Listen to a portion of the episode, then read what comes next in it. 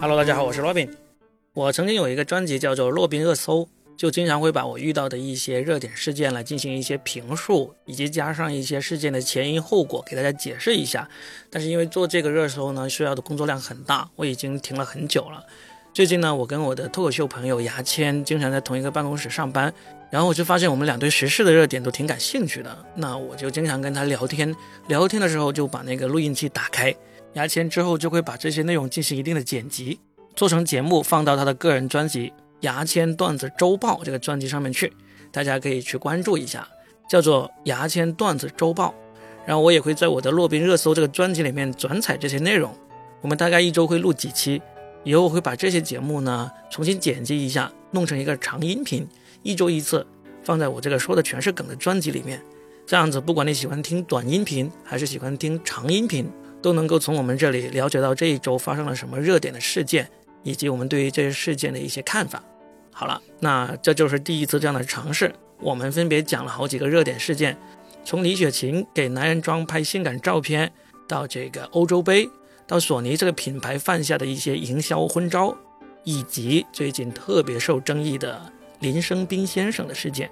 里面可能会有一些让你觉得不舒服的言论，但是这个世界是多元的，希望你能抱着开放的态度来听听别人的意见。那我们就开始吧。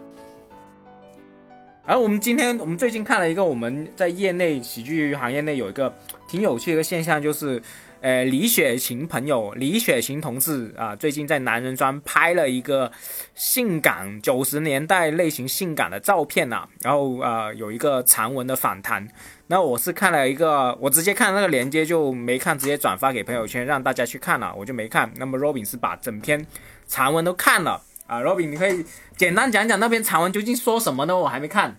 就是这样子，李雪琴逗趣演员嘛，啊她她长什么样子大家都知道了，就是基本上我们不会用美有点 像，有点像王建国的样子吧？女，基本上我们不会用美女来形容她嘛。啊啊，然后呢，《男人装》就是国内的一本专门，呃，它的封面是专门给很多女明星拍那种性感封面对对对而著名的一本男性杂志。 对，那他这次呢，他给李雪琴拍了一套照片，就是非常的性感，嗯但是呢，就整个就不像李雪琴了。嗯那蓝人庄就给他拍完这个，嗯，照片之后呢，还给他做了一篇专访，就问他说：“那你这次对于来我们这里拍这样的照片有什么看法啊、你自己能不能习惯？”就大概就这么一个内容。包括李雪琴她自己也说到了，就是说我要把这个学习性感这个事情得好好的写成段子，我自己也得学一下。嗯，就说明性感这种事情呢，他原来是他也没不有习，惯，他也不习惯。啊，所以这篇文章呢，就是出来之后，其实男人装的反弹没有挖出什么很深的料，就纯粹是让他啊啊来一次尝试而已。啊啊啊，啊，甚至李雪里面比较有有比较有趣的就是李雪琴说，为了拍这套照片呢，她甚至把腿毛也剃了。啊那说明她平时也是不剃腿毛的，啊啊！ 就是我我都不知道女性平常要剃腿毛了，她女性每天都要剃的是吧？取决于你自己吧。就是如果你啊啊喜欢穿裙子、穿短裙什么之类的，基本上我认识、我了解的女性朋友，她们都会除体体毛，不一定是剃，有可能是用那种蜜蜡呀，或者专门哦的除毛的那种激光除毛仪啊，家用的，甚至去美容院去专门做剃毛、除毛啊都有可能。那剃胡须那种，不行，哦，不是，就是剃的是比我们还勤哦，这等于说不会，因为它这样。这样除一次毛的话，它其实还挺长时间才能会长出来的，哦哦哦哦还管挺长时间的。哦那这次事件呢，就是男安装给他那个访谈呢，没有出什么很劲爆的内容，但是这个照片本身已经足够劲爆了，就导致了各种各样的公众号呀、其他的自媒体呀那些，特别是讲那种时尚的，还有男女关系那些呢，都铺天盖地的在讨论这个事情。我我其实我后来看那个呃男人装的那个阅读量，它公号阅读量，我觉得我当时看还没有十万加，才四万多，我觉得没有，可能我们圈子里面反响挺大，但是在外界好像连热点热搜都没上，反正就上是是吗？上了，就是他好像我觉得反响不是很大，呃，然后呢，呃，然后这个事情出来之后，确实我一看就笑出来了，但笑出来我就立刻写了一些段子嘛，就是有点，但是我觉得自己也挺温和，但是立刻就有女的脱口秀演员在下面我朋友圈下面评论，就是基本上是骂我的。你说一下你那个段子怎么写的？等一下，你自己的段子你还要去找啊？搞啊靠！我记啊哪记得啊？嗯就是那种时事的段子嘛。嗯，嗯，我觉得就是普通一个段子，我也没有觉得多好啦。但是就是啊，我看一下，男人装请了李雪琴拍性感大片，我想男人装的销售业务看完也陷入了迷茫，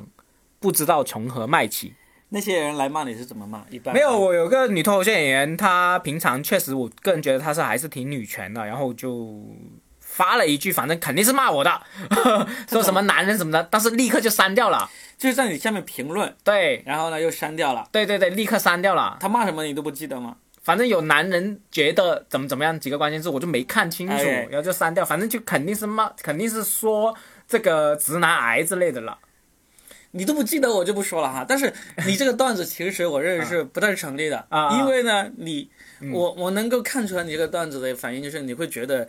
呃，没人你买没人买啊对对对但实际上我觉得是肯定有人买的，啊因为男人装它其实从。二零零四年创刊吧，零零三或者零四年创刊，因为当时我是他的忠实的那个读者，嗯他几乎每一期一出来，我是首先去买的。那当年南安庄出过一期非常封神的那个，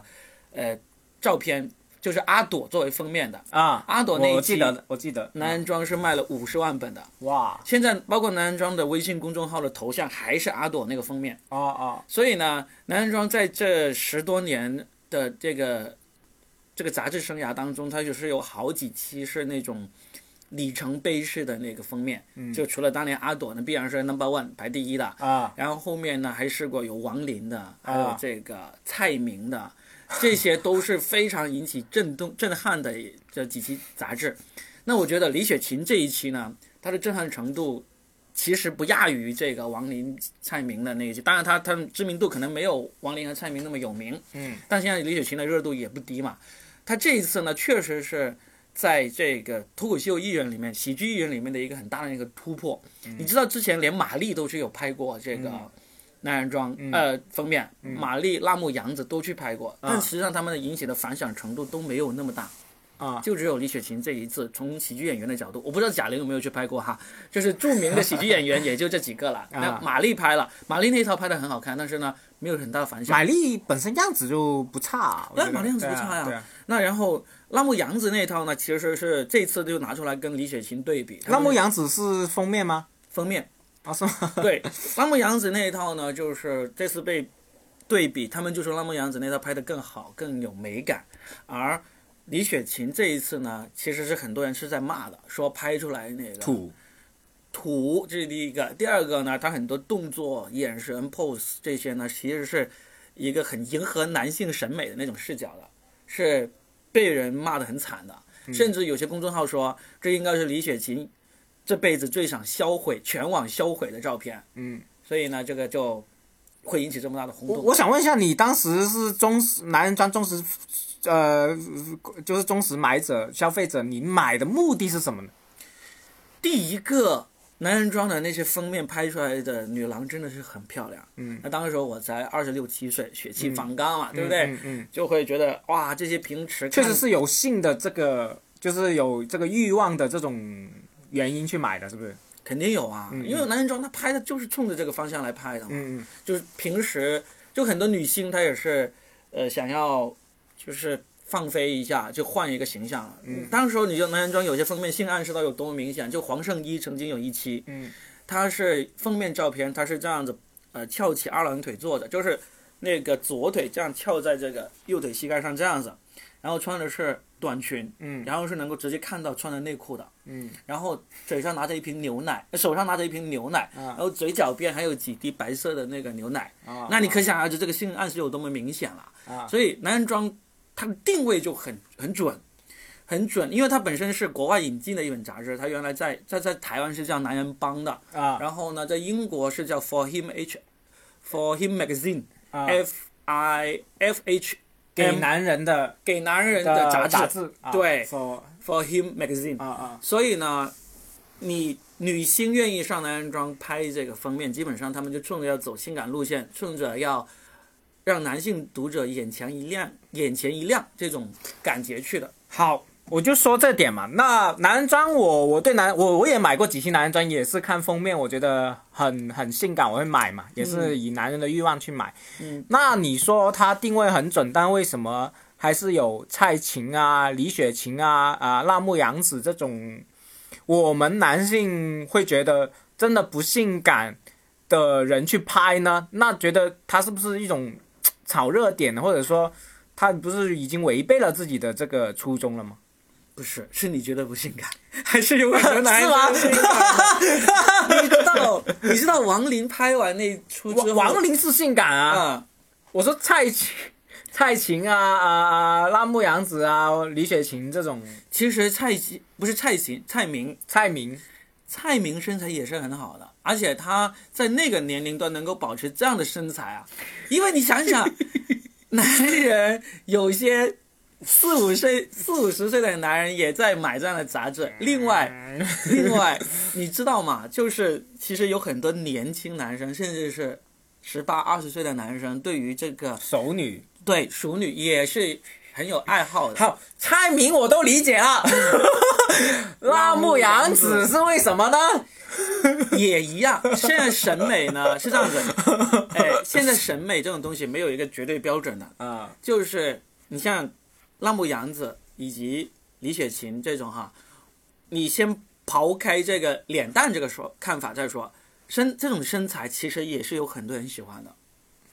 你是你是只是因为你不喜欢而已，哎，你说话这滴水不漏 哦。但是滴水不，因为因为呢，实际上我就在身边扎扎实实真的有朋友， 啊，他们就身体力行的喜欢这种类型，他们找女朋友是这样子、啊找这种，啊啊然后呢，他们我有看过，他们跟我分享过，他觉得漂亮的女星或者是那个呃性感的女郎，也是这种类型，是真的有。所以就是其实不是我们男人，不是我作为一个直男，呃，觉得他们偏离，而是他们更懂，他们更懂男人什么，装他男人更中更懂女更懂他的读者，啊，但是更懂呢，但是呢，从就是像辣目洋子、李雪琴这种的话，其实男人装他已经了解到目前这个女性消费力量的这个比以前是大了很多了。其实他们并没有完全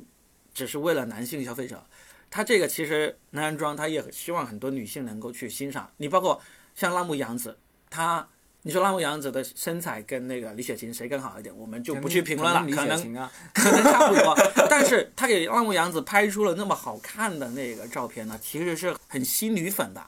女性的读者可能原来不打算买男人装的，觉得就是给臭男人看的杂志，我不想看。但是他看到他能够把辣目洋子拍的这么好看，那我可以想象辣目洋子那一期杂志女性读者购买的量绝对是要比平时要多的。那这一次呢，我觉得他就在辣目洋子这个事件上面尝到了甜头，所以呢，他又想李雪琴又这样子如来如法炮制一出，但是很不幸，他这一次玩砸了。他这次给李雪琴拍出来的这套照片，从拍摄技巧和那个造型上，是远远比不上口碑，比不上那个辣目洋子那一期的。嗯，那同时呢，又因为他迎合男观众呢，也迎合不到。嗯，所以这一次呢，这一次呢，就两边不讨好，两边不讨好了，但是嗯依然不影响它的销量，因为这确实是一个里程碑式的一期。这一期给了这个喜剧女演员上男人装有了一个非常不一样的话题。那么从这个话题量这一点来说，男人装这次也是赢了，他的想要达到的那个，他得他得到的好处是绝对要比。拉姆杨子那一期要比玛丽那一期会更好。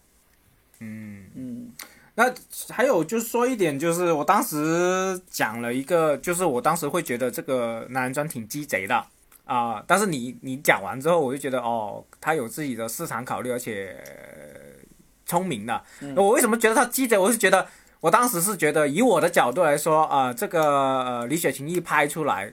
我们肯定会笑的。对啊，我我我会这样认为嘛，而且肯定会调侃，嗯，而且男性调侃的这种恶意会对，挺大的私底下的恶意是很对，大的。很大的。那那我们作为一个职业的喜剧创作者来说，嗯呃，我们创作出来的东西就是很想创作的啦，对就非常大的一个创作欲望，对但是。这个东西又很容易被其他女性觉得你你们这些傻直男癌嗯在直男癌、傻逼男人、这样一种感觉，所以我就我当时会有点生气这个男人装，会觉得你为了炒话题，你就是你就是我想起 Louis C K 有一个笑话是这样，那些主播会说呃 N word，他不是说那个黑人的那个啊 N rule，、 word，他直接就说 N word，、嗯他就说你说了 N word，我脑脑里面会自动转化成那个词，对你自己不讲，你逼我讲， 对，那我就感觉这个呃男人装就是这种感受，你自己不讲出来，你用那么好的槽点，你逼我们讲，啊，就我就很生气这个点，你知道吗？我嗯会对于这一点会有点生气。因为如果哈、如果是放在以前政治正确没有那么在重视的时候，就假设好假设这一期杂志是在呃那个两千年初的时候嗯出的，嗯，就《男人装》刚刚创刊的时候出的，他是一定不敢找李雪琴来拍这个封面的，嗯他那时候就只敢找阿朵、柳岩这样的人来拍封面。 嗯 那时候，假如就他们就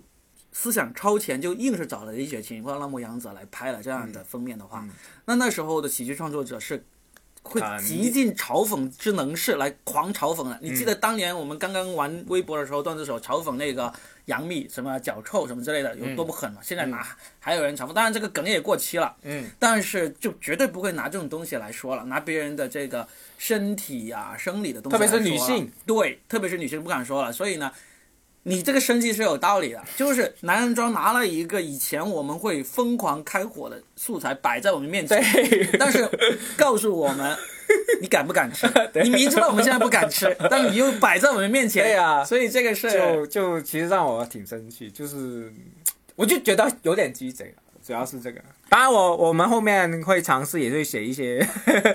理解型的。没有没有，我不尝 试。 我我我这边会找一些写手看看行不行，不行就算。好，基本上今天还是把这个事情大概聊一聊，时间不会长啊，大家有兴趣可以去搜，特别是男装那些历史啊，可以去看一看啊嗯，啊，差不多吧，今天啊就这好样，的拜拜。好，拜拜。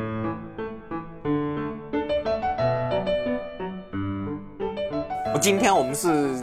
二零二一年的七月一号，一个非常大的日子。但是听说今天的热搜前六十还是前六十前都是60同一主题，全都是同一主题。但是我们偏不讲，你知道吗？我们要讲欧洲 杯。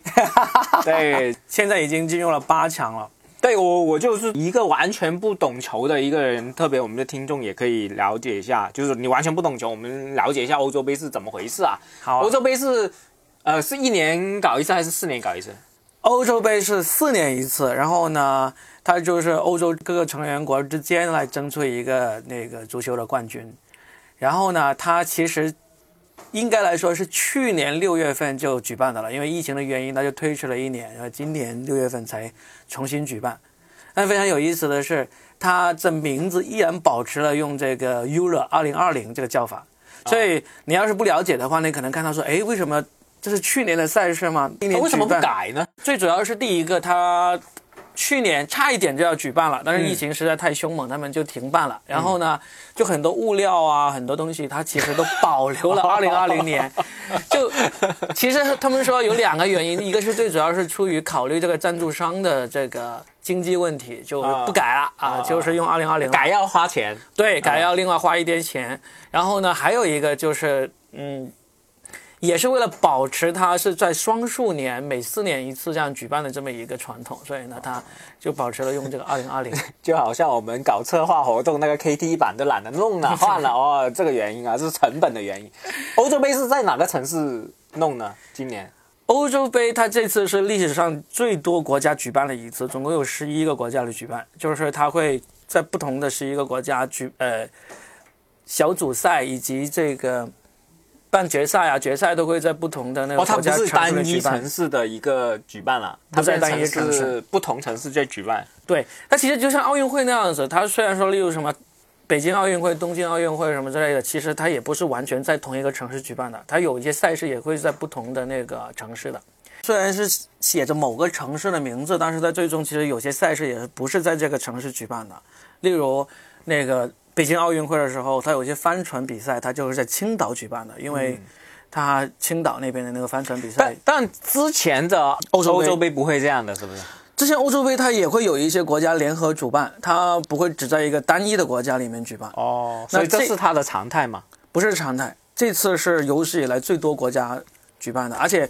本来还不只是一个国家的，有两个国家它由于是疫情的原因，它没有把办法保证让观众入场，所以呢，爱尔兰那个首都都柏林的那个城市就取消了这个举办的资格。那他们呃，我听说他你你看那些观众席里面，他的观众的密度怎么样？要不要隔隔一米两米这种，或者戴口罩那些？呃，取决于这个国家的疫情防控制度。它相当多国家的那个酒厂呢，它都有要求观众席之间保持这个社交距离，但是呢，也有一些保持的距离很密，密到几乎就跟当时疫情之前，呃，那些球迷密密麻麻那样站在一起那种感觉。所以，而且呢，这些欧洲杯非常厉害啊，就是他们欧洲人非常厉害，就是几乎在球场里面很少看到有人戴口罩。哦非常狠，就几万人进去，然后呢，那个距离也不是很远，还没有人戴口罩。他们进去不用绿码 吗？反他正们没有这种制度嘛？反正就是这么狠，因为刚刚结束的这英格兰对德国的那场比赛啊，就、就是你昨天看的呃前天看的，啊？就是因为这两场比赛，因因为这场比赛非常的重要，英国和德国他们一向两个国家只要是交锋都是那种大战的那种德，比的之类德的不叫德比，德比是指同一个城市之间两支球队才叫德比。哦。它英德大战是非常有历史传统，因为这两个国家一直都有英国以前也是有仇嘛德国的啊，也也德国也征服过，没有没有没有，英国没有征服到，只是有有空袭伦 敦哦，。是吗？哎 呀，接不了。 所以呢，他们就是非常重要。那场比赛就球场都坐满了，包括贝克汉姆和威廉王子啊、这些著名歌手、名人都到现场去了。然后呢，就都没有戴口罩。然后呢，就那一天，英国新增确诊案病例呢还有超过两万，但是 哇，依然是这样。两万呢？对哦，真的是很不狠夸张啊呃，所以呢，这个事情呢，也牵涉到一个就是，呃，给后面马上要举办的一个重大赛事提供了这个一些参考依据，因就为。京东啊、东京奥运会了，是吧对啊，因为欧洲杯就到七月十一号就最后一天结束了嘛，嗯马上七月二十三号东京奥运会又要举办了，但是东京奥运会到目前为止，你看今天已经七月一号了，还有二十来天就要举他办了，还没确定吗？还是有人说有可能会取消，哇因为现在日本的疫情也是很严重。那这样的情况太惨下了真的，我觉得日本欧洲杯的这个成功举办，你可以说它是成功举办，但是呢，就是会不会给日本带来一些呃安慰或者强心针，就是觉得但他是们可以我举办。因为我经常现在看那个日本的搞笑综艺，现在录的，他们就是没观众嘛，但是还是照常录像啊。嗯，那如他们如果说这种奥运会没观众，或者说很少观众，也是可以去去做的吧？所以现在就看，啊你看欧洲人不一样，有那么多观众嘛，对不对？然嗯后那日本人敢不敢开放让观众入场呢？这是一个那问题。我们很期待，到时真的是要录一集，我们回顾一下，就是看他们是怎么做的，就是、啊呃东东京奥运会这样。我们可以做个预测嘛？我觉得，我觉得肯定会办的。我觉得肯定会举办，而且我觉得肯定会放观众入场，嗯，因为呢，欧洲杯已经给了一个很好的例子，除非欧洲杯之后很多出人现了就呃很严重的这个贝克汉姆啊，威廉王 子， 不要这样这些不要这样这些这些，如果都没有，现在就算他们，其实很多人疫情这种可能会轻症啊，或者说无症状都都挺多。对啊，对啊所以而且现在日本的那个疫苗打的状况也不是很理想，所以是什么意思？就是日本人打疫苗的那个积极程度，以及日本打疫苗呢，其实有一个很大的问题。你没有发现现在全世界，中国、美国、英国、德国、俄罗斯都有疫苗了，嗯，就日本没有疫苗。但是日本的医学其实很厉害的。日本疫苗有一个很大的问题，就是日本的立法会导致你疫苗生产商要是出了什么问题，会被那个起诉的很厉害。现现在疫苗都是它对啊不能日进口吗？日本都用进口疫苗，他对啊们自己还没有研制疫苗出来，哦就是因为他们研制疫苗带来的风险很大，导致日本本国企业没有这个积极性去研制那个疫苗。嗯，所以日本整一个打疫苗的情况，从民众到那个企业，那个积极性都不是太高。所以我们今天除了聊这个欧洲杯的，其实是还是想看看这个对比一下这个东京奥运会他们究竟会怎么办。嗯，欧洲杯你可不可以预测一下？你觉得打决赛那两个球队？哦，最终预测一下欧洲杯是吧？那现在八强里面呢，有三支传统强队都已经出局了，法国、德国、荷兰。嗯，就所以呢，接下来按照目前的事态的话，应该我我猜测那个冠军会是在这个比利时、英格兰，甚至是有一支非常意外的球队丹麦之间产生。嗯，所以就看一看。对，啊大家就听我们的小贴士，可以买一下题材 啊，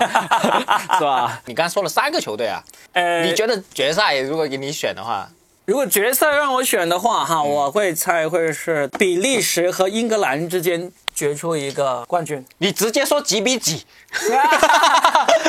你觉得几比几 我认为比利时会二比一赢英格兰，啊？不会有点球的啦。不会有点球。好，大家都听到啦。好预测一下 呃当当小贴士啊。嗯，OK，那我 OK，们今好天就聊到这里啊。好，拜拜。拜拜。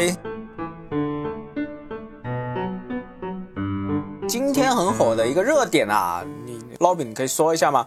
我们今天想要聊一聊那个索尼作死大法。啊，怎么作死法？哎，首先大家知道索尼嘛是非常著名的品牌嘛，因为它出了很多很好的科技产品，所以一旦说到一个索尼什么很好的产品，都会用索尼大法好这样来对形对对容对它的嘛，。有这种信徒的宗教来的，其实是。对，但是索尼呢，它昨天晚上就六月三十号晚上呢，它就弄了一个作死大法，就是它发布了一条诶、预告，就是说他们有一个新的产品大概要在要发布了，然后呢，它就呃有一个海报，上面就写着那个新的产品的发布日期呢是七月七号晚上十点会发布。嗯，那这个呢，其实就乍一看起来没有任何问题的一个海报呢，到今天，今天是非常特别的日子啊，七月一号嘛。嗯，有细心网友啊给发出来了，说：“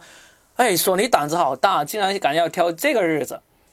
这是什么日子呢？因为一九三七年七月七号晚上十点，就是日军侵华制造了七七事变的日子，所以呢，索尼会挑七月七号晚上十点他还是晚上十点嘛，他说了。对，它的海报上非常写的清楚，七月七号晚上十点， 那么就被人说啊，这个索尼 你太坏了，你为什么要挑这个日子？因为一般来说，很少有企业会挑晚上十点来发布这个哦，他新产之品的嘛。前他不是一个常规的一个平常十点发布的。呃，我没有去查，但是正常来说，挑晚上十点发布都是一个很奇怪的时间点。嗯你想一下，就算他是为了照顾日本那边的时差，嗯那九点哦了。就相当于是晚上九点，也是很奇怪嘛，对不对？没有没有没有，他说的十点，他海报说的十点就是他们日本的十点嘛，应该。中国时间，哦，他说中国时间是。对，这样子的他话哦还这样就算好嘛？啊，就是这样子的，就很快就这个事情就发酵了嘛，大家都在讨论说索尼想干嘛，想作死，就很多人还把那海报重新 P 完了，就后面 P 成了日本当年被原子弹爆炸的那个时间呐、什么之类的，就就各种很愤怒的网网友在做这个事这情嘛。个是我想问一下，是在 Twitter 里面呃渲染出来，还是已经在微博里面渲染出来？在微博上，因为他那个就是在微博上发布了说，就六月三十号晚上他发布了说，我们七月七号晚上十点会有这个新产品发布，就这个海报是在微博上的，然后呢也是在微博上被大家指出来这个时间点有问题的。嗯，那索尼很快就今天就把这个海报给删除了嘛，然后出了一个致歉声明说，我们原定在七月。七月份的这个时间点发布的一些产品呢，由于我们工作失误，没有留意到这个时间点的一些特殊性，所以呢，我们已经把这活动取消了，啊这个海报也删除了，啊，向大家表表示歉意，就这么一个事件。然后就很多人在讨论这个事情，但是这个事情呢，嗯，就我们不会说这种什么去揣摩这个动机哈，嗯，因为呃，也有人站出来说，其实这个事情可能就真的是一个无心之失。那是不是无心之失，我不知道。但是这个事情呢，我想起来有一个，呃，我们自己亲身经历过的一个事件是挺有意思的。就是大概在二零一七年的时候呢，我曾经去某个节目组里面去，呃，进组去当编剧。嗯，呃，那个节目组是是那个湖南的一个很著名的一个一个网综节目。当时进去之后，他就很快让我们签协议嘛，就是聘请我们当呃那个三个月的编剧，然后呢，怎么怎么有很多协议，其中有一条呢，我就觉得很奇怪，他意思就是说我们写出来任何东西。最终都必须要经过节目组同意才能采用。嗯，呃，我说这个肯肯定毫无疑问了，对不对？对，然后呢，他后面加了一条，他说这个采用过的内容播出之后，如果产生了什么法律的那个后果的话，还要跑回来追溯我们的那个责任。嗯，当时我就对这一条提出了疑议，我说为什么？因为我写出来的东西，你节目组自己已经同意了。然后发出去，就算是你们节目组的责任了。为什么后面再出了什么事还要跑过来追责追我们？就当时他们就很认真的找了那个法务组的人，同事来跟我们解释为什么一定要这一条要保留着。嗯，就后来就大概总总结出来的意思就是说，呃，因为呢我们会担心里面有人啊会不安好心的弄一些暗搓搓的来害我们的一些一些内容。嗯但是我们审核的时候没有审核出来，嗯，但是双重保险了，这等于对，说都是双重保险，因为呢，确实以前有试过这样的事情，就有一些作者他真的是有心使坏，在作品里面暗含什么藏头诗啊，呃，什么暗暗暗的几个数字加起来就是一个什么敏感日子啊，就有人是故意这样做的。他现在就杜绝你，你要是想想要故意这样做，后面就算我们出事了，你他妈也得跟着我一起死啊，不能只是我们背你这个锅。嗯，所以我现在就想到索尼这个事件呢，因为很肯定。嗯，如果是索尼不是故意为之的话，那挑这么一个奇怪的日子和时间的话，那不排除有人是故意这样弄。而作为这个决策者的，不管是索尼公司还是公关公司，他有可能都无意中的中了这个招招数，也不奇怪。但是这个就没办法好揣揣摩了，就是最终究竟是怎么没有，我回们事这节目就揣摩 嘛。你但是我就那么客认观为干嘛？ 我不想为索尼去开脱，但是也不想去往下指责他。但是我想，因为这个事件提出来一点，就其实作为公关公司，作为这个呃是企业哈，他们其实风险真的是很多的，包括到我刚才提到的这个事件。当时其实我也挺佩服那个节目组，他就我也不知道他是不是以前吃过亏，但是呢，他硬是提出了这么一条这个双保险的那个法律条文的话，我觉得也可以认同。所以最后我也签了那个协议，嗯，然后呢，我们也把那个使坏那个念头给收回去了。嗯 当然我没有想过使坏，但是这反正就我们做这个评论嘛，我们就提出这么一个有趣的观点。呃，就是这个事件，我我是觉得，我听完之后，我是这样想法，我我也揣测一下吧。我是很喜欢揣测的，我喜欢阴谋论，啊反正就闲聊嘛，八卦。我觉得这个索尼可能真的是有人他们的文案特地使坏，因为我觉得如果作为一个大公司，你那么大利益全球的大利益的公司，你无缘故搞这些东西没好处啊。对啊，对啊，你没有任何好处，你玩这种东西， 这种东西甚至是这种文艺青年很幼稚的这种 行为，他做不了任何启发的，干嘛呢？对对啊不对？呃，我觉得就像是上次嘛，就想起来上次我们有一次就去那个街道办，去给一个呃党委办公室他们搞那个脱口秀活动嘛，嗯就是他们自己挑了好几个他们街道办下属哦单位的听过人上来这个故事很好，讲一讲。对，上来讲脱口秀，然后就请了我去辅导他们创作，呃，排练这样子，大概有八个人，嗯嗯，他都是属于这个街道办下属单位里面专门精挑细选出来口条很好的人来上来讲脱口秀。他们是这种挑过的，他是素人呢，还是说其实已经是那个企业内，就是呃单位里面的人？对，是单位里面的人单位里面的人，他不是街道办单位，因为街道办其实就是单位也没有太多人嘛，但是他下面会管辖很多啊单位所属的什么企业啊、组织啊都有了嘛，他就向他们其实是有国国企性质或者说是单位性质的了，对它不是一个普通的私企。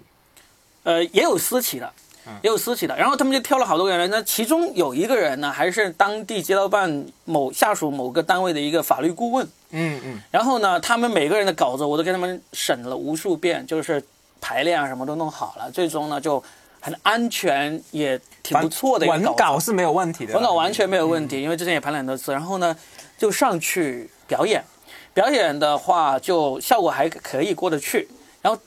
其中有一个人，后面有一个人本来要来的，就临时有事来不了，嗯所以呢，结果前面有一个我说的那个法律顾问，他去讲的时候，他就把我给他排练过的文稿讲完了之后，他就忽然说，他说既然后面有一个人来不了，我们时间就多出来了，要不我就多讲一点吧，就就意外的他就讲了一个他没有给我们任何人讲过的一个事件出来，这时候他就从兜里面拿出了一个稿子，这个稿子就是他预先准备好的，他就读了一个我们所有人都没有见过的稿子，也是脱口秀稿，但是呢，他就用了非常激进的一些比喻来比喻现在什么嗯不要说出来啊啊，反比正就是喻那种现在对，比喻现在的一些时政的一些东西，嗯，没有太过分，没有到需要查水表那种程度了，但是，呃，也算是挺大胆子的一些内容了。就不合时宜了。对，不合时宜，嗯就是后来就他大概讲了两三分钟嘛，后来那个领导两三分钟对，后来领导就脸黑着过来说让我把他轰下去，说啊时间到了不要再讲了这样子，嗯我就把他给轰下去，因为我我也负责那一场的主持嘛。啊，然后事后我就讨论这个事件，我们就想，你说这些东西有什么意义呢？你有没有跟他私下再问跟他聊啊？完了之后，我有问他，我说你后面干嘛要拿出一个从来没有排练过的稿子？嗯我就也很，就是已经很平和的这样问他了。我说你作死啊，你要你要死是不是？什么之类的，我没有这样问他。啊他就说啊，他说一时头脑发热啊，不好意思搞砸了啊什么之类，就这样说说。我说什么叫头脑发热？你他妈的准备好了稿子，打印好了，从偷兜里掏出来的，而且年纪也不小了是吧？应该，有三十了吧，应该差不我多。操，真的，就是我就想，你做这种事情呢，就你你就相当于你存一个坏心，嗯来想把这个事件给蒙上一层跟原来不一样的那个色彩，对，但是你这样达不到什么目的的，因为你包括假设我假设索尼这个七月七号晚上十点这个是故意的这个时间是某一个策划者，不管是哪个国籍，嗯给他故意这样弄的。你除了让搞死索索尼尼对，除了搞死索尼是没有什么意义的。当然，你搞死索尼，你从商业间谍的角度来说是当然是有意义了，对那不个对 人？是不是想搞死你啊？那个人是我不知道，啊，你哦说 我说，知道，所以我就不知道就是这样弄，就只能说哦索尼这个，嗯，从至少从商业角度来说，索尼没有理由这样子来弄，对不就对？是我是说回你的，我是对你后面讲那个是是是是感兴趣，就是我说一下我想法，嗯，我觉得这人蠢逼来的，嗯就贼蠢，就是一个傻逼。为什么呢？嗯为什么这样说呢？是因为，喂，我们出来那么多，我们在这个呃这个环境里面，我们都懂嘛，对不对？嗯，就是懂的人都懂，你不需要真的说出来，你说出来没有意义对。那滴滴好好滴滴嗯好好生活就好了，对不对？嗯你搞这些，你你认为你自己是武士青年还是什么？就是你在干嘛呢？对对呀、你就很傻嘛。他可能我我我有揣测，他可能自己心里会嗯觉得，呃，我是一个义士，我是一个什么烈士这种感觉。 那你真要搞，你就到外面去搞嘛。对呀、就是他他这种行为会让到本身和和气气的主办方很困扰。对啊，你会本来我们就是讨个笑，而且是你的你所说的那个单位的嘛，喂，我想欢乐一下而已咯，就好好的做一个事情，你突然间搞这个事情干嘛呢？对不对？我嗯就觉得这种行为让我想起想起了梁欢，是吧？对，也恶毒梁欢是有的梁欢但，也是这种状态，我就很厌恶。就是他觉得他们他们那个剧组会觉得自己是很先进，但是我们知道你这搞出来没有意义。因为我的观点就是这样子，你有你自己的独，你有你自己的想法，这个没问题。嗯但是呢，你用你自己的表达渠道，嗯你不要去在祸害人家。对大家一起，因为大家做这个事情的目的不是为了表达你那个意愿，对，是吧？大家就是想要把这事情做好，挣钱啊，然后呢，各种奋斗目的了啊，对，是吧？你知道这个目的不是为了达到你那个目的的，你就嗯不要把你的目的加诸于这个事件上面去。你那个目的，你如果需要达到的话，你用你自己的方法呀，对不对？比如说我们之前有一个 YouTube 的那个，我们脱口秀界也有很出名，现在已经没了那个消失了，对他，他就是靠自己嘛，对啊他也没有损害任何人，他甚至说害怕我们有呃担忧，他直接删了我们，删了我们对好多人了。我觉得这种就很值得敬佩。对啊，就是说，比如说你做一个节目，你是需要搞那种你说的那种表达。喂，人家投资人要给钱的耶，是啊，各方面这些整个那么多人，不是为了你一，我觉得这种人很自私，对真的很自私。只能说是自私。对，就是你有意见要表达，你自己找不到好的渠道，你就去在人家辛辛苦苦来弄对出来的事情上面去表达你的那个意嗯见，那就何必呢？对不对？你那么想表达，你自己随便。现在自媒体那么发达，你随便发声我呀真，的觉得这种是懦夫，啊嗯，因为他不敢自己表达，然后他就拉别人一起 来呀。阿杰人他觉得法不责众之类的那种感觉嗯啊，反正就是这种，确实是让我很生气的这种做法。嗯就是想起这个索尼那个文案，我觉得索尼那个文案的人肯定是想搞死索尼了。嗯除了这个想法，我觉得没有其他想法。如果是他的商业竞争对手，那就说得过去了嘛。啊但是对就是要搞死他嘛。大家不要不要觉得这种想法很帅气，其实真的一一点都不帅。我我我我的看法啊。好，我们今天就聊到这到儿这里啊。啊，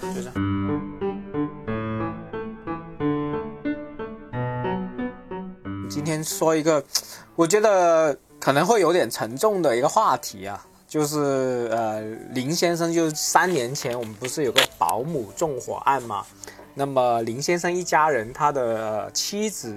和三个女儿就因为这个保姆的纵火，呃，全部已经离世了啊、去世了。那么最近这个林先生发了一篇博文，呃，微博还是什么地方，引起了大家的轰动，大家讨论就是林先生结婚了，然后生了一个孩子，而且会希望大家对他祝福。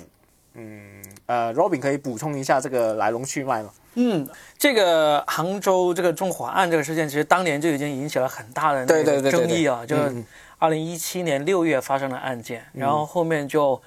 呃，应该了解这个事情都知道得很清楚了，就起诉，然后最后这个纵火的保姆最后就判被判了死刑，嗯，然后保姆被判了死刑之后，这个林先生就继续向这个呃开发商还有当地的消防局提出了起诉，就要求索赔一点几个亿嘛。嗯，最终就是在判决之前就达成了庭外和解。嗯，所以呢，大家的也就默认他拿到了那个一点几个亿的那个和解的那个金额。可能少一点之类的吧。对反正就是呃，反正就解决了嘛，他们。反正这个事情就从二零一七年发生到嗯最终，呃，他庭外和解，就到一九年的时候庭外和解。啊这个事情就告一段落了。对，已经告一段对对嗯段落了。然后中间呢，林先生就他有在淘宝上卖衣服啊，嗯，然后在疫情期间，他曾经有过一个事情被大家披露出来，他就是捐献了很多口罩去给那个医护人员啊，这些嗯嗯都是很得到大家认可的一些行为，说因为他所遭遇的，他所遭受的那个悲痛实在是太大了，他对就对希望对他对能够走出来。嗯，好了，那到今天林先生告诉大家，他已经走出来了，嗯，向前走了，他结婚了，他有了个孩子，嗯。就我前两天看到这个新闻的时候，我其实心里面是很开心的，就觉得，嗯，好啊，终于这个人走出来了，就不再沉浸在这个悲痛里面了。嗯，但是没想到到今天就发现这个事情好像在发酵了，大对家，发酵了。有很多不一样的看法了。嗯，那现在的看法就集中在两点。嗯，就是大家对这个事情不是说纯粹出于祝福啊、美好的祝愿，而是有另外一种声音呢。就第一点呢，就是说你这么快就走出来了，你这么快就结婚了，这么快就有小孩了啊，嗯你。你难道就忘了你死去的妻子和三个孩子吗？就类似这样的一个观点，这嗯是第一点。第二点呢，就更加是呃，很多人都会陷入了争论当中的，就是说这个林先生他通过这个跟物业庭外和解所拿到的这个赔偿金，嗯，他没有分给他的岳父岳母，嗯没有安置好他的岳父没有安置好他的岳父岳嗯母。那同时，这个女方这一边，就是他亡妻方面的亲戚，也也有人弟弟发哥哥，也有发言有说到说那个他在消费他的这个对事也件，很悲痛。他很悲痛。然后呢，也希望他有基本自然道德，要安置好这个岳父岳母的生活这样的一个事情。这两点，特别是后一点，就是大家讨论最多的一个话题。嗯还有啊、还有一些细节我补充一下，我也是呃收集这个资料看见，就是说他有做这个直播的，对呃有些人也在，就是有一些网友因为看见他也去买嘛，支持他，嗯嗯，那他直播那个，听说他的这个牌子啊，就是他的亡妻和女儿的名字合在一起的。嗯，那么呃，有些人的观点就会觉得，嗯，他这样用是在嗯在卖这个爱深情人设，还跟那个孩子啊，还谈恋爱的时间，呃，就是做对比嘛，就觉得当时他直播时候他已经在谈恋爱了。对啊可的，能已经在呃事情，还有一些谣言啊，或者说还没证实的说，当时他在纵火案之前他已经有外遇了，就有各个方面这种嗯传闻出来，嗯也会就是也在讨论说啊这种行为不好嗯。啊，对对对，基本上是这些声音，其实这个事件，我就联想到这段时间有很多人提到的一个问题，就是说所谓的，好像大家现在网友啊都很认可的一种受害者叫做完美受害者。嗯，怎么说呢？完美受害者就完美受害害者，其实这个是从那种呃女性受侵害的性侵案里面所衍生出来的一个概念。嗯，就是现在如果当你女性受到这个侵害的时候，嗯，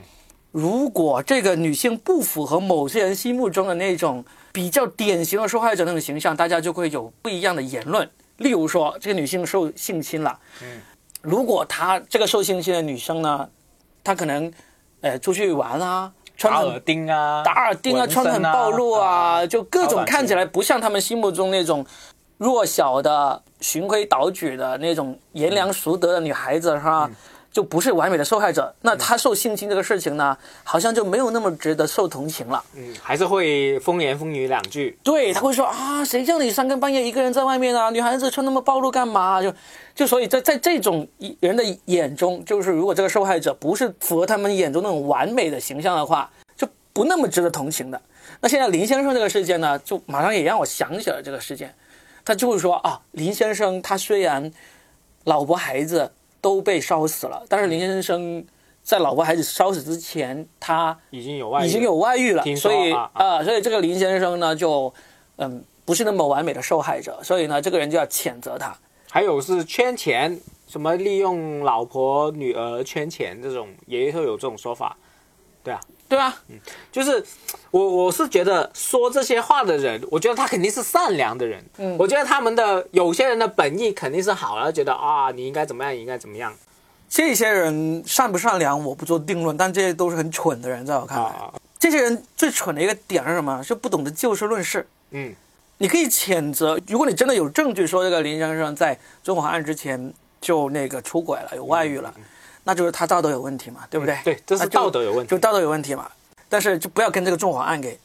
给牵连起来嘛，这是第一点。第二点，你说好，假如他道德有问题，他是不是就是在这个案件也完结之后，他能不能利用这个亡妻以及这个死去的孩子的影响力来做这个生意呢？当然是可以做的呀，为什么不可以做呢？这是人家可以用的资源，是合法的。当然是合法的呀。对，你在道德上谴责他有两点，第一点，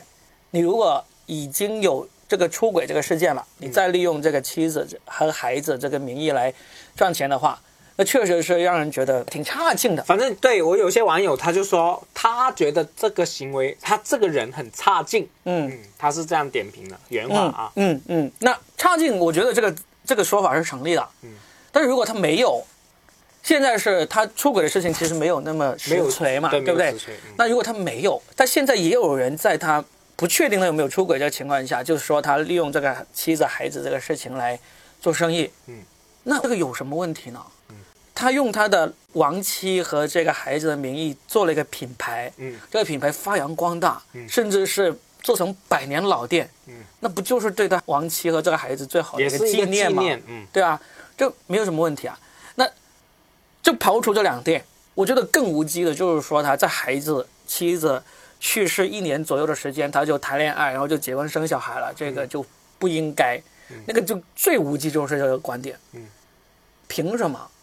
你你什么年代？就是是不是要守寡守够三年才能做人？你希望人 家往前走，那嗯遇到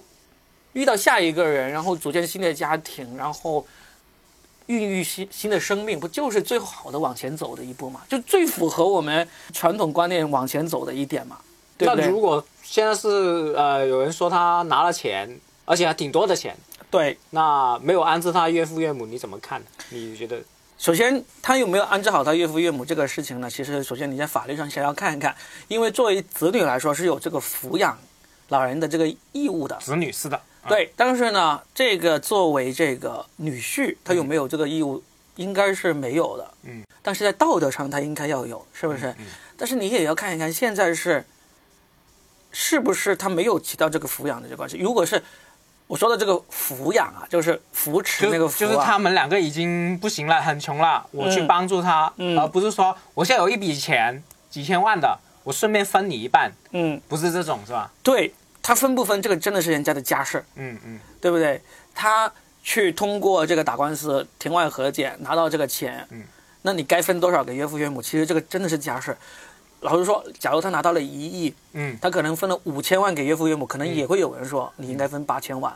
就不管你怎么做，都是会有人说的。所以嗯，会就现在也不知道究竟有没有分，或者说对比是不是给每个月给几万啊，这都不你清是楚。你是不知道的，对，所以现在就大家就拿这个事情来发酵，就进行这个道德批判，我觉得吃饱了撑的。嗯，这个林先生，我其实一直没有太关注这个案件啊。嗯他真的假，假如他就真的有这种道德上的瑕疵，那你就针对他的瑕疵来谴责他嘛。例如他婚内出轨，那你就谴责他婚内出轨；他没有抚养老人，你就谴责他没有他抚现养在老人。大家很多人就是把所有事情都串起来，对都是混着谴责，对就因为你这件事情，你做那件事情。啊对，那但是我觉得很多网友，包括我也不没法像你那么理性的去哇把一件事情分分分。我觉得全国人民，包括我的这种理性能力都没有那么强啊。问题是，嗯，对啊，对啊你这种你的要求也很高啊。如果你这其实种我没有要分分开分开去评判的话，就是那我我就算不分开吧，我就觉得在这里面，让我最觉得我不能理解一点，就是人家现在走向了幸福的生活，嗯，你现在用这么多。就现在有很多网友的说法，就是说我不祝福他，对不对？是有对，你不有嗯祝福他，我觉得这个一点问题都没有。你不祝福人家是吧？你不祝福人，我还能强迫摁头让你祝福嘛，对不嗯对？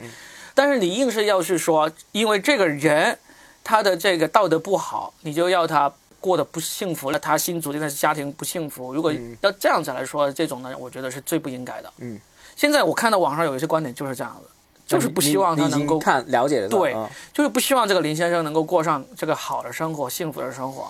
变成一个他们心目中认为的这种完美的受害者完。美啊就可能在他们心目中，这个林先生最应该过的生活呢，就是惨清苦一生。嗯，然后呢，一辈子单身，怀念亡妻和孩子。或者说是他也去世了，然后收拾家里只有几件单衣啊 那种感觉是吧？但是我现在就觉得，我最担心看到的局面是什么样子呢？就是因为大家对他这个不完美受害者的这个这个要求越来越剧烈啊。嗯。就如果你不喜欢他，你就不去买他的衣服。嗯。就够了嘛。但是现在我就我可以想象，当这个林先生再开直播卖他这个服装的时候，人吵。就会有很多人进去骂他，又骂到他连这个服装都这个牌子就卖不出去，然后就倒闭了。很有可能。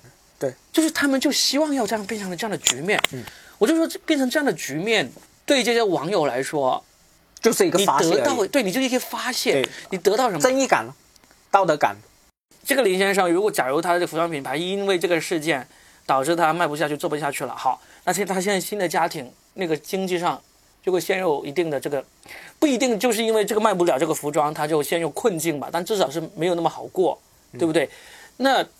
那就可以反过来证明你这些网友，你希望看到就是看到这个不完美的受害者他过得不好，嗯，这就是你想要的吗？嗯，你为什么你的人生目标就希望有一个人过得不好吗？他要投射这种同情啊，可能可能会有些人会愿意这那。关键他要同情谁呢？他要同情他的亡妻、亡妻还有孩子。对啊，但亡人人家亡妻的和和孩子，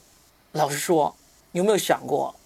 他受到最大的惩罚就是这个孩子和这个老婆？就新的孩子和老婆不是，哦他受到的最大的惩罚已经是那样的惩罚了。哦，他已经得到了，你明白他吗他已经是这个惩罚好，很已经没有悲伤没有什么人能够对对对对对承受那么大的惩对对对罚嗯了，对对不对？好，你现在还要再相当于你受到的惩罚还不够，嗯你还要再把你目前争取过来的生活给毁掉，才是足够的惩罚。甚至有些人就真的会追着一辈子去去看他的。会啊如果他这个品牌真的因为这些事情而倒了之后，他后面可能再创了一个跟他的亡妻和孩子没有任何关系的就品牌，爬出来了，他网们络也爬出来这对样，。也一直会追着他，这就是这个网络的可怕之处。网友嗯觉得他差劲，这个是可以理解的，这个道道德判断是在的，只要是出轨就是差劲，这个是可以在的。但是最大的问题就在于你现在是希望人家这个已经争取过来的美好生活给毁掉，这种论调，我是觉得最不可、最不可原谅的。所以总结一下我的观点就是，你谴责他利用亡妻和孩子的影响力来做品牌，我觉得这个是毫无值得谴责之处，因为他是有资格做这个事情的，这是他的妻儿，他用自己对妻儿的怀念来争取自己的利益，这不应该受到指责。但是他拿到了赔偿，没有合理的分给这个岳父岳母，真相是什么？我们外人可能永远都无法知道。你如果想要支持他的岳父岳母的话，你可以给他岳父岳母法律援助，可以在他们开庭的时候到法庭外面去声援他岳父岳母，甚至你可以给他岳父岳母去捐钱，这些都没问题。但是如果你因为他跟岳父岳母这个事情还不知道真相的情况下，你硬是要毁了这个林先生好不容易争取来的幸福生活，这个就很不应该。如果这个林先生再次开直播卖货，你如果不喜欢他，你可以像我一样，不去买他的东西，不去看他的直播，而不是在他卖东西的时候跑到他的直播间去谩骂，去阻止别人买他的东西。这样做不值得，你的人生不值得浪费在这些事情上面。我是觉得啊，大家宽容一点，真的宽容一点，人家已经是付出了，就刚刚 Robin 说的，已经付出了自己的代价，嗯从一开始就付出自己很大的代价，那那就这样呗，就是放人家一马呗。就你可以不喜欢，嗯你可以厌恶他，但不要去攻击他了。你厌恶他，你不去买他的衣服就对好对了。嗯对，你不要去真的去搞他咯。我我觉得这是我们的一些观点。嗯，今天就是聊那么多了。嗯，好，好，好，就这样。我们下期再聊，嗯，拜拜。拜拜。